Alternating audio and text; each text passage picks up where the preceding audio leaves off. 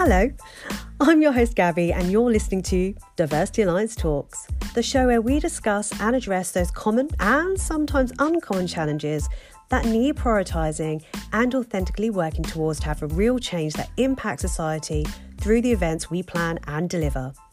To help us on the journey, we speak with diverse people who have lived experience of how inclusivity, equity, and accessibility directly affects them in the workplace, events, and beyond, as well as speaking with experts who work to make those communities' experiences better so that we can learn from them. Diversity Alliance Talks is about sharing ways for our listeners to develop awareness, knowledge, understanding, and empathy, helping individuals and organisations to put in place authentic practices that instigate change. Events have the power to educate, change society, and potentially change lives. So, let's go.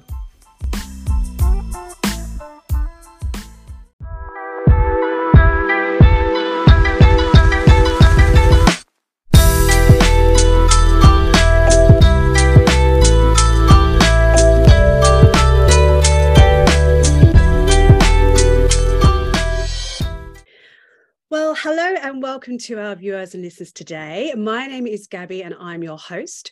I am wearing a, a, black velvety roll neck top, kind of trying to be in the festive spirit with a little gold necklace. I have long dark hair, uh, I have brown skin, and I love to wear red lipstick because it makes me feel confident, it makes me feel good. And I have a very beige background, which is I'm not a beige person, but my background is beige. But I have a nice pop of colour with the plant that is sitting behind me called Chaz. and I'm really excited to introduce you to our guest today, uh, Lou. And you are going to introduce yourself and tell us a little bit about what you do in your background. So, um, I'm Lou. I am a white, middle-aged, middle, middle everything woman uh, with a pale blue um, roll neck sweater to keep me warm on these cold days. I have my favourite colour sofa in the background, which is teal. Um, and I have a Christmas tree just to my left uh, probably your right, um, which is has got also some teal baubles on because we're recording this in the run up to Christmas. We are, we are. Let's hope I don't release this in June. No, I won't. It'll be released in January. But uh, yeah, your your home looks very cozy, and I also love the color teal. So thank you so much for joining us. Now, um, we actually connected a while back, and I'd say we kind of connected um, around the accessibility um, I don't want to necessarily call it an issue because I don't think it should be an issue. It should just be a, a, way of being that is just a fundamental part of our workplaces, our society, and our events. But can you tell me how you kind of got involved around accessibility and kind of what you've been doing within the Ops Nest? And then maybe actually you want to share a little bit about what the Ops Nest does first before moving on to that. So the Ops Nest started out of COVID. Um, so many of us had to swivel, pivot, whatever you want to call it, um, within the events industry over the last few years. And the Ops Nest is my is my pivot. And actually, I ended up um, focusing on the Ops Nest rather than my previous COVID pre-COVID business. The Ops Nest is a learning community, um, and uh, it's mainly focused around training, development, and kind of collaborating together to learn and increase our knowledge and understanding. Mm. So, jump forward to accessibility. One of the um, areas that we have focused on in the Ops Nest um, is, and we call them obstacles. Um, we take an obstacle, we call it an obstacle uh, because we're in ops, and we ask our community within the Ops Nest to come up with solutions to a problem that we feel that our industry isn't addressing Okay. So we've done some stuff around sustainability. We've done a bunch of stuff around trading fairly, so the procurement process within our industry. Mm, and the one that started on about six months ago was around how do we create and create environments that are more accessible, more inclusive to more people, mm. um, so that um, everybody can benefit, both event organisers, and more more importantly, the people that do come to events. So that's how, that's how we started. I mean, that's amazing what you do. And you have built a fabulous community. And obviously, I see that the work that you're doing and, you know, and, and focusing on these, I love obstacles. I just love it. It's really important so we can address those problems and those challenges that we all collectively collectively face. Um, and it really should be a bit more about our attendees, our guests, um, even our clients when we deliver events i think sometimes we think a little bit too much in our own in our own kind of lane and vein of what we feel is appropriate or what our needs are and and forget actually who we're kind of delivering events for so i think it's fantastic that you you look to explore this further um, but where did your kind of interest in because you know i know you're you're you know you're very hot on accessibility but from my experience of talking with you previously, you do have a general passion for kind of like D, E, and I, diversity, equity, and inclusion. I mean, where did that stem from? Um, so I think if I look way back, I was brought up in the Salvation Army. So I've always um, been, you know, my my whole upbringing has been about serving, serving others.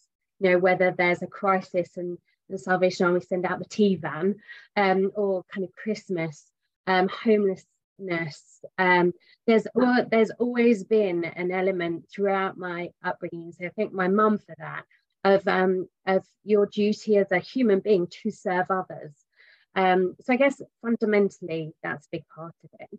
That's mm. played out in lots of different ways. Um, I, when I was in my early 20s after I left uni and I'd watched too much daytime telly on a Saturday, um, I decided there had to be, I had to be able to give back more than than just, you know, allow allow myself to kind of fall into the the consumer mm-hmm. um, kind of status quo. So I um I joined a buddy program. I lived in London.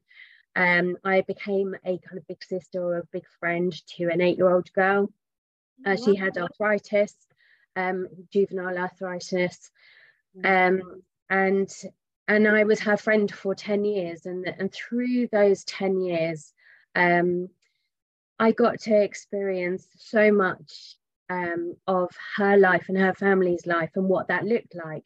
Um, she lived in a council estate off the Holloway Road, um, very um, deprived area. Um, everybody in the household was on some benefits of some kind or another. At the age of 16, she was taken to the dole office. She wasn't taken there to look for a job. She was just taken there to sign on. That was that was the kind of life and world that they lived in. And sadly, she um, died when she was 18 as, um, as a result of the life that she had.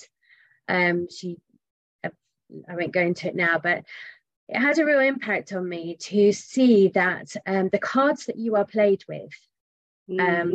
so many of us assume we are entitled to those cards and and and we don't see the advantage of those cards um, and actually, those 10 years spending with her have been so important in my understanding that we, um, the cards that we are played, we need to play those on.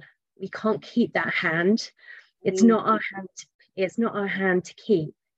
Um, if you choose to, that hand will always ever be that hand of cards. Mm. But if you choose to to make that hand into something that's that's more than you, then then things multiply. Um, and so yeah, so I guess I guess that's the kind of very overarching kind of influences. I think in terms of DNI, more on the diversity side, um, my son is mixed race. Um, he his father's Ugandan. Sorry, my dog in the background. Um, so uh, yeah, his dad is Ugandan. I'm English. Um, my son is mixed heritage. And so our household, even though I don't um, experience directly towards me um, some of the elements around diversity, our household um, does. Yeah. Um, and it's a very present part of our life, particularly as he's moving out of puberty and into adulthood and watching the change of how society interacts with him from being a mixed child to being a black man. Mm. Um, and it just highlights um, a lot of things to me that that actually I feel it's my it's in my hand of cards um, to ensure I move our world in a better place. I love that, and you know, listen to your stories and experiences. I hear that a lot from people who are actively involved in kind of driving ED and I um, whether that's you know part of a committee working as a consultant working as a dei lead whatever it is generally it's because they have had that experience somewhere along the line which is i think is why we try and um, when we work with clients is really try to get them to understand the lived experiences of people because that really changes our way we interact and understand and view these experiences and the people that have had these experiences. And it's mm. difficult when it's not a, a real real experience like you've had with your friend um, who unfortunately passed away at 18 and that you had with your son. Um, do you think that's a bit of a barrier in that case? If you don't actually have personal experience whether that is directly to your, within yourself or your um, relatives, friends who may um, be marginalized or underrepresented? Do you think it's impossible to truly understand if you've not had that experience? Um, I think you can make that experience. So I guess the reason we're talking about accessibility is so I started this project in the Ops Nest, which is about how do we go about creating more accessible spaces for more people. But very quickly on that journey, I got in touch with um, a brilliant woman who I'm now you know, chuffed to bits that we're on Facebook together and I can see what she's up to on a pretty much daily basis. Um, but I I tracked down a lady called Lady Marie. Um, I watched her on the news. Um, so I, I stalked and tried to find her and asked her if she'd come and talk to us in the Ops Nest about her lived experience. Mm. Um, she is in a motorized vehicle. She has paralysis, um, and and so asked her to come onto a session to talk to us so that we could start to understand what that lived experience is for somebody. But mm. then um, very quickly after that, I went to, um, I went and met her at her nearest train station and we traveled together from near to her home to an event so that I could see and understand that mm. experience. Yes. Um, and that has um, I agree with what you say in that if you don't have access to that that in inter you know intel i mm. guess and that knowledge that experience that understanding then you it will be very hard for you to then find solutions for it which is why the project that we've been doing in the ops nest is about making sure there's nothing about somebody without talking to them so yeah. no changes without talking to um, people who currently find events hard places to be because mm. they're the ones that need to tell us what their experience is. And then us ops people can do what we're good at, which is kind of go, okay, didn't realize that. We could sort that out so easily, not a problem. Mm. I love that. And the fact that you um, chose, which I think this is something like it'd be great if everybody tried at some point to do in whatever capacity that is, to go on that journey you know shadow her on that journey to actually see what those challenges and obstacles are. Um, so you are able to problem solve that and get that kind of experience. Okay it's not personal experience but at least you're able to observe um, and understand somebody else's experience. And i think we need a little bit more of that in our industry. I think it's very um with regards to ED&I work, sometimes it's very kind of surface level. Like, what's the minimum we can do to look like we're doing the right thing? And it mm. started with the recruitment piece. Like, we need to look like we've got more diversity. And what I've been trying to do is educate around. Well, actually, it's about that inclusivity and accessibility for people, creating those inclusive environments and cultures where everybody can equally participate in whatever way is best for them. And then mm. you will start attracting that diversity that you seek within within the company. So we were looking at it the wrong way around initially, but mm. I've gone off a tangent and I've digressed. But um, I just thought it was really important to point out understanding and looking at and facilitating for those different lived experiences is the most important part I feel initially in this work that that we do. Um, you have been gone sorry go on um, sorry on that um, point i think you're absolutely right there's there's um there's another side to it as well. And and something that i feel um, and i think you might feel as well not everybody has that inbuilt curiosity that some others do. Mm. but also not everybody who finds events and a difficult environment to come into wants to talk to an event organizer about why they feel that way. And and a lot of them definitely don't want five people tracking with them to do what i did. I feel very privileged that Lady Marie um, offered me that opportunity to, to mm. undertake that experience with her.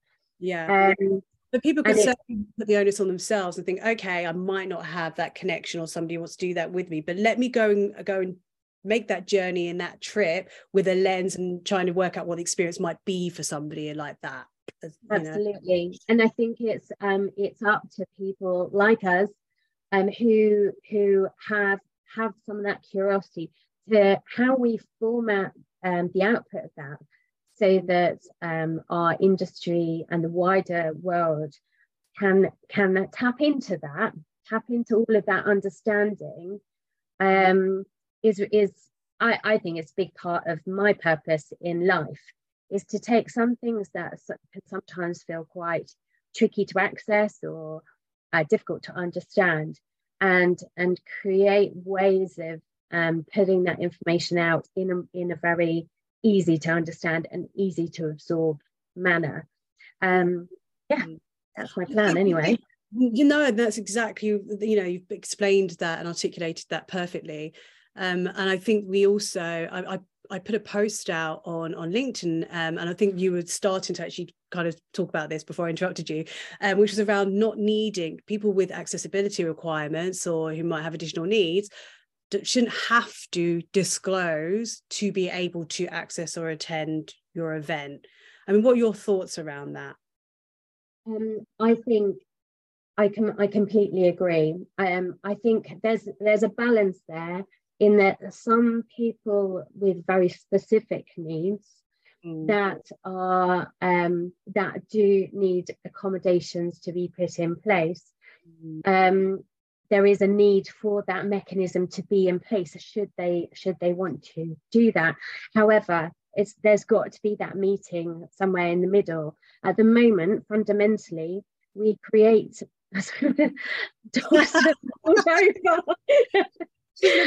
cruising in the background, your dog. It's a bit of a show dog, isn't He's, it? Uh, yeah, performing a little. Um, sorry, what was I say? So, um, at the moment, we're creating event event environments that are actually quite hostile in, to many people. Um, we're not even doing the basics. Uh, so actually, we have to we have to as event professionals develop events that um, for most common um, accessibility requirements that those are automatically catered for. And i think we are so far off doing that um, that we, we're kind of at this impasse until events um, can and will accommodate until people can feel confident that the events that they're going to will automatically accommodate mm we're a bit stuck. In an ideal world, I complete and I completely agree. Mm. They shouldn't have to tell us what their needs are. Mm. But until our industry steps up and starts creating a basic level of accommodation, yeah, what else? What else can we ask them to do? Mm. Um, and, and I guess it comes down to where do we start on this process? Because there are so many event professionals that don't know where to start so you've got to start somewhere.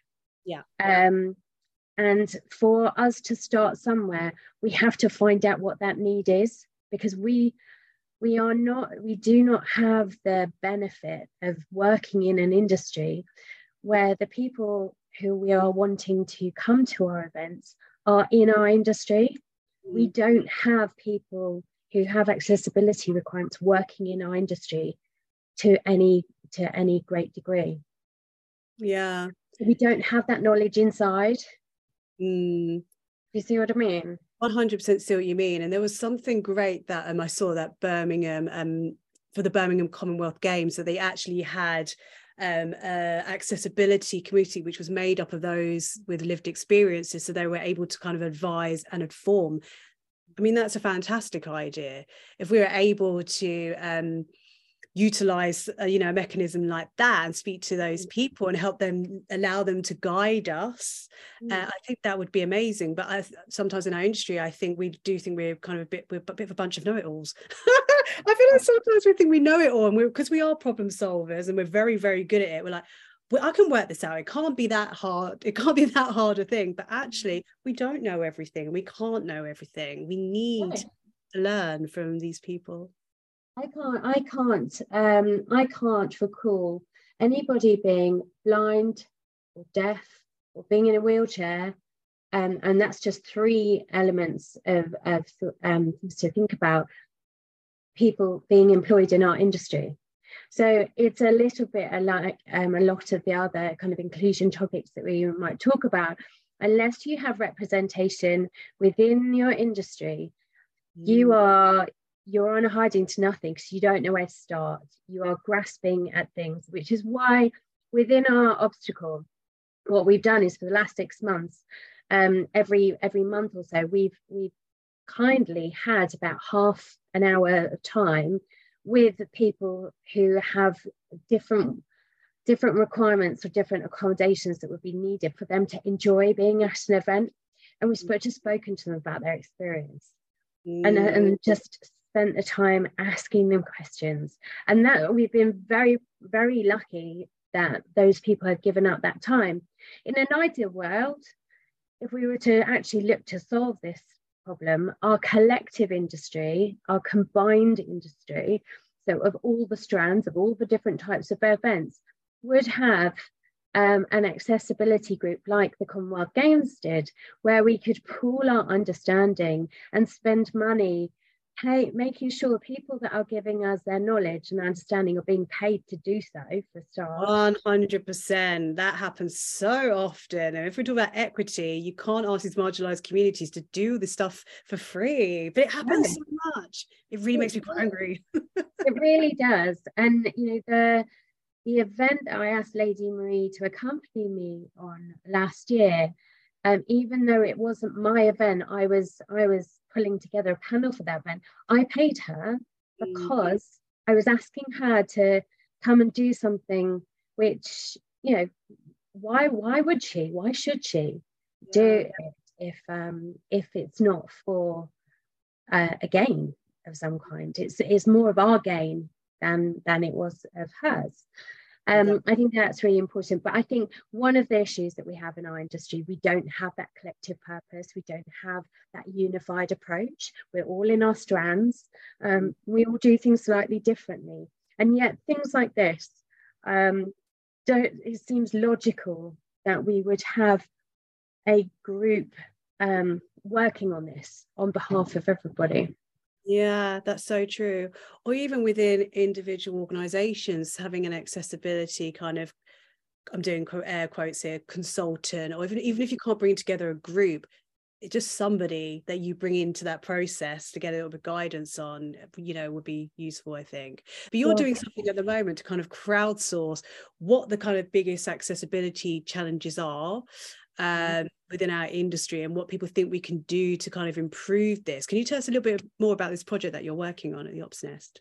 Yes, absolutely. Um, and hopefully you can stick the link out on any um, on any text that comes with this. Um, so kind of, we've been doing this for about six months and having these conversations. And now of every conversation, there has been light bulb moment of if we did that, that would solve that. Uh, so we've been writing all of that down um, so the first thing we did was put all of those suggestions into a website called Kampsite with a K, not with um, with a C. Yeah. Um, and what that um, site allows you to do is put in a suggestion. It allows you to comment on the suggestion, and it allows you to uprate the suggestions that um, that you like the most, or that would be the most effective change. Mm. Because what we wanted to do um, is is make sure that we don't just splurge out a checklist of things to think about but if we were going to go to the C suites of our industry and say, right, we want you all to make one change, this is the change you start with, because this change will affect the most people coming to your event sites. So, and we've been talking to people um, around mobility, medical incontinence, financial restrictions, aging population, auditory and visual, families with young children, pregnant women. We've been talking to so many different people that find events unwelcoming, which is a surprisingly huge amount of list of people. Um, Who are so, events welcoming for, I wonder? so, and actually, um, a lot of the themes run the same for a lot of people. And uh, so far, I mean, we've not finished yet. The thing that we need to do, and one of the reasons that I was so happy when you asked me to come on this, we need to get this this Kampsite link. It's live. You can add to it at any point. Mm. We need to get it into in front of more people that have more accessibility needs, so mm. that we can make changes that are are appropriate, are fair, are well thought through and well considered. But at the moment, the number one thing that's been uprated the most yes. doesn't cost a thing. I actually looked and I think I've got it open somewhere here, but can you remind me what it is? Information. Oh, yes, of course. Yeah. Mm. Information. So, for example, if you did a little video when your registration site or your entry point, or even in advance of the event, ideally, of, of right, here's the access route here. Here's the here's where you pick up a badge, or here's where you pay for a ticket. Here's how you access into the venue, event space. This is what the event space looks like. Mm. Uh, plus the text information that will go alongside that in terms of toilets and all the other things that you might want to consider that information will give more confidence to more people. And I don't, like I say, I'm nowhere close to an expert in any of this.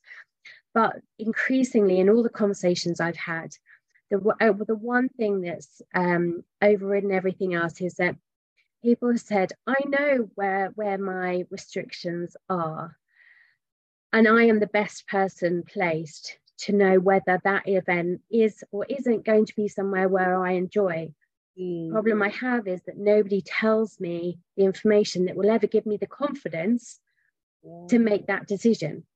Yes. So if you give me the information, mm. I will ascertain whether I am comfortable bringing my motorized um, wheelchair there or if I, you know, if I will be comfortable and confident in that environment. Yeah. Um, and it's that information that's missing.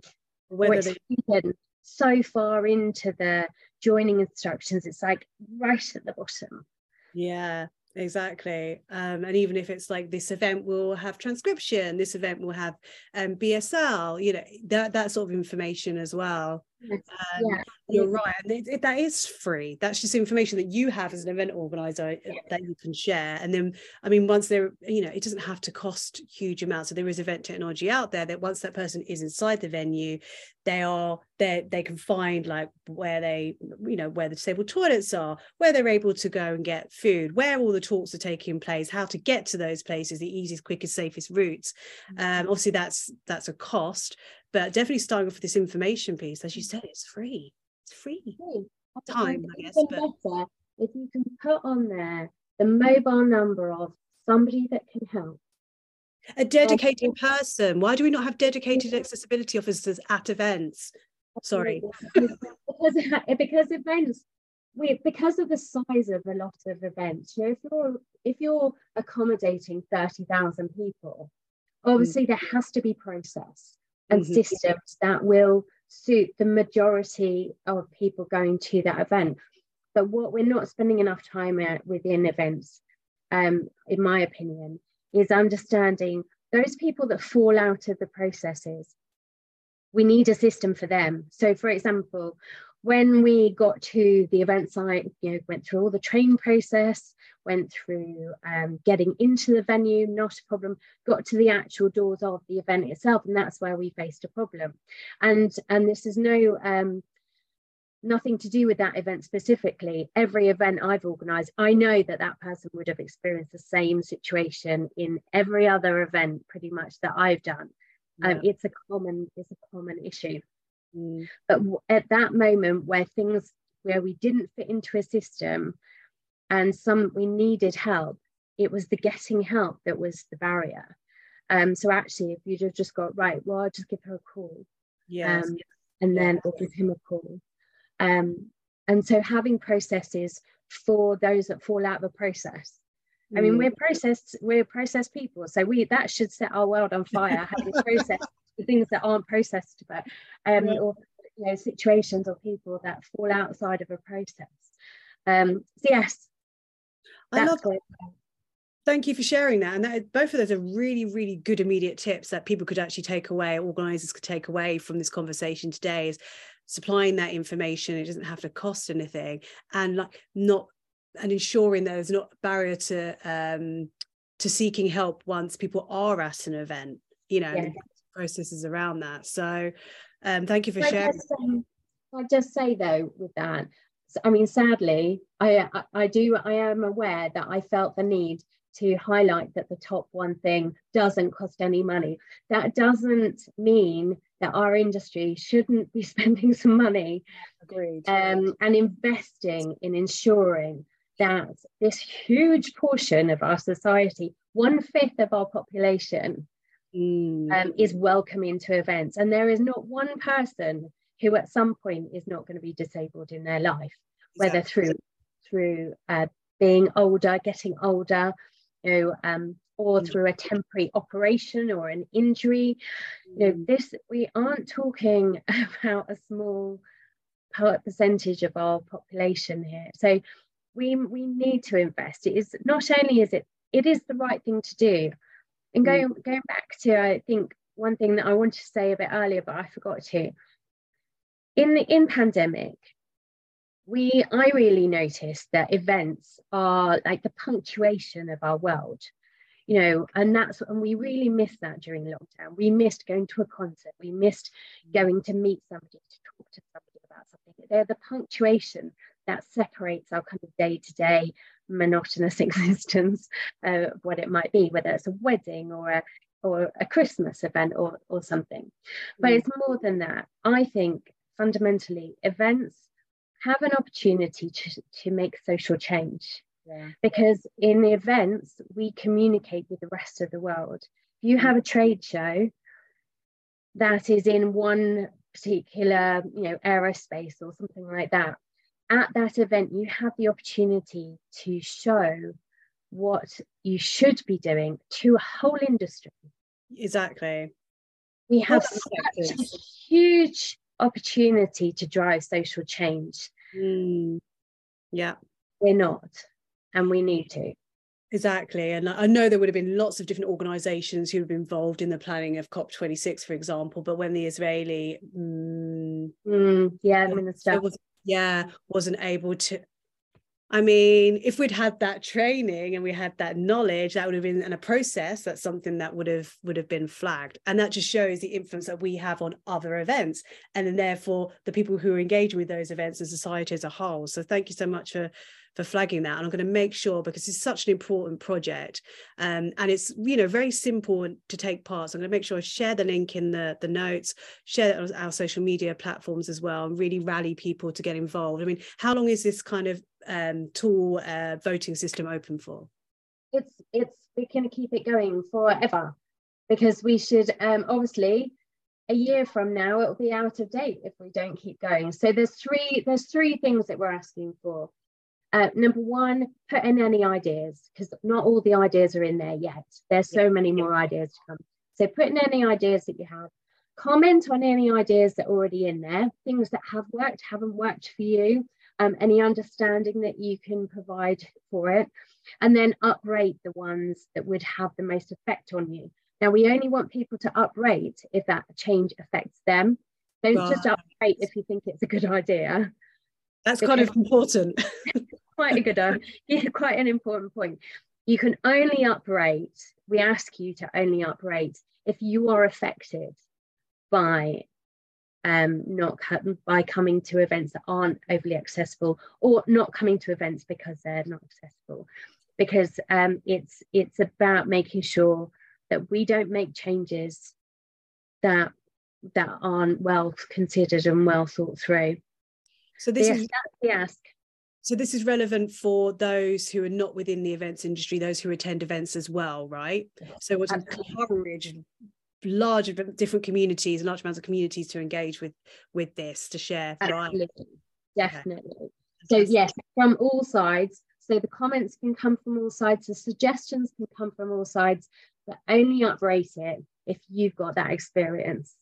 Got you. Lovely. Well, Lou, thank you so much for your time. I've really enjoyed speaking with you today. Um, and just, you know, talking about our experiences around accessibility, our frustrations, what we can do better. But, you know, at least we're starting to make a step. We, you know, we there's a lot of learning to do, and we as you and I said amongst ourselves, like we're continuously educating ourselves. But we need to start somewhere, and it's totally fine to kind of just jump into the unknown and start at the beginning even if you don't have that enough knowledge or you think you don't have enough knowledge to contribute you, we need to start somewhere right? Absolutely. One change a month. One just change, a change a month. I like that. Well, that's a great note Thank to leave so much.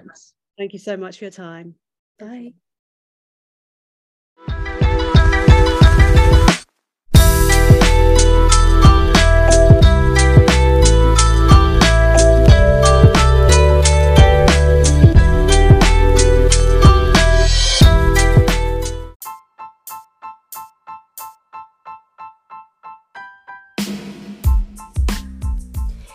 If you'd like to find out more about how Diversity Alliance can support your business through its EDI journey, email gabby at diversityalliance.co.uk.